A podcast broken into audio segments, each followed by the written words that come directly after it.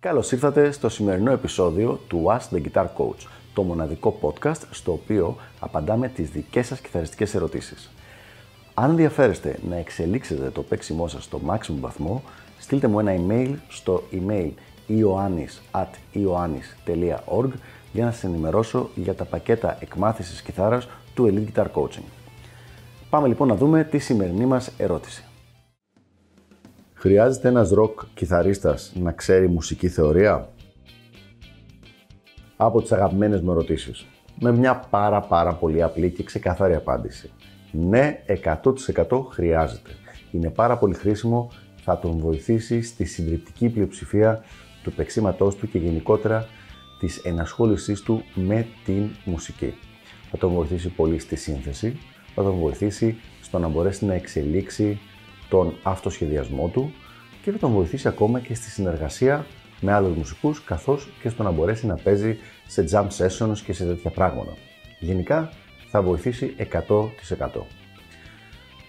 Αν θεωρήσουμε ότι η θεωρία είναι και κάτι το οποίο μπορείς να το διαβάζεις και να το μελετάς χωρίς να έχεις την κιθάρα στα χέρια σου, που είναι αλήθεια αυτό, άρα μπορείς να το κάνεις και σε κάποιες άσχετες στιγμές, για παράδειγμα όταν είσαι στο μετρό, στο τρένο ή ακόμα και μερικές φορές και μέσα στο αυτοκίνητο, βλέπουμε ότι δεν υπάρχει κανένα απολύτως μειονέκτημα στο να μάθει κάποιος ε, ένας κιθαρίστας θεωρία. Τώρα, στους ροκ κιθαριστές,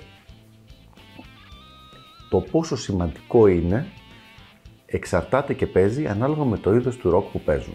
Για παράδειγμα, η αλήθεια είναι ότι ένας κιθαρίστας ο οποίος παίζει κλασικό ροκ και παίζει μόνο 10, 20, 30, 50 κομμάτια κλασικού ροκ όπου έχει μάθει τα κομμάτια αυτά και παίζει τα solo των original κιθαριστών που τα ηχογραφήσανε, εκεί αυτός ο άνθρωπος θα έχει περιορισμένη χρηστική, ας πούμε, χρησιμότητα στο, στο θέμα της θεωρίας.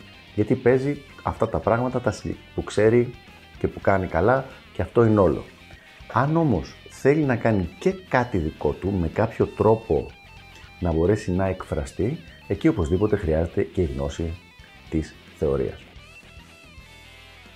Είναι σαν να ρωτάει κάποιος, χρειάζεται να μάθω γραμματική και συντακτικό; Και η απάντηση και εδώ είναι πάρα πολύ απλή. Αν θέλεις να έχεις την ικανότητα να μπορείς να κάνεις μια κουβέντα στη γλώσσα για την οποία μιλάς, πρέπει να ξέρεις γραμματική και συντακτικό.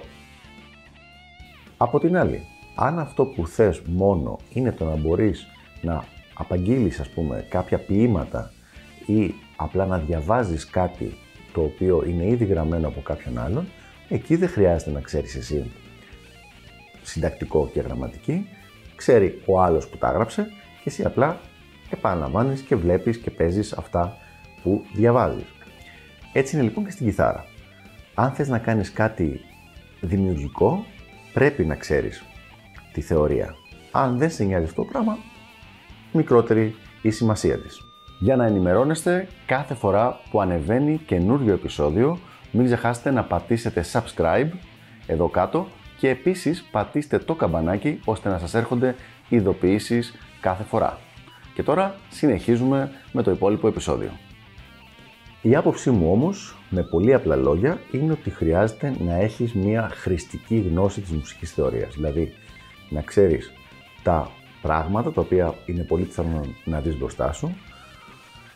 Δεν είναι τώρα σκοπός αυτού του βίντεο, έχω ολόκληρο course για το θέμα της μουσικής θεωρίας ε, στα ελληνικά και το πώς είναι χρήσιμη για τους κιθαριστές και με ποιο τρόπο και ποια πράγματα πρέπει να μάθουν αλλά θεωρώ ότι είναι κάτι σημαντικό και κάτι το οποίο θα βοηθήσει πολύ τον οποιοδήποτε ροκ κιθαρίστα. Αυτά λοιπόν για το συγκεκριμένο θέμα, ελπίζω να βοήθησα και τα λέμε στο επόμενο επεισόδιο του Ask the Guitar Coach. Γεια χαρά!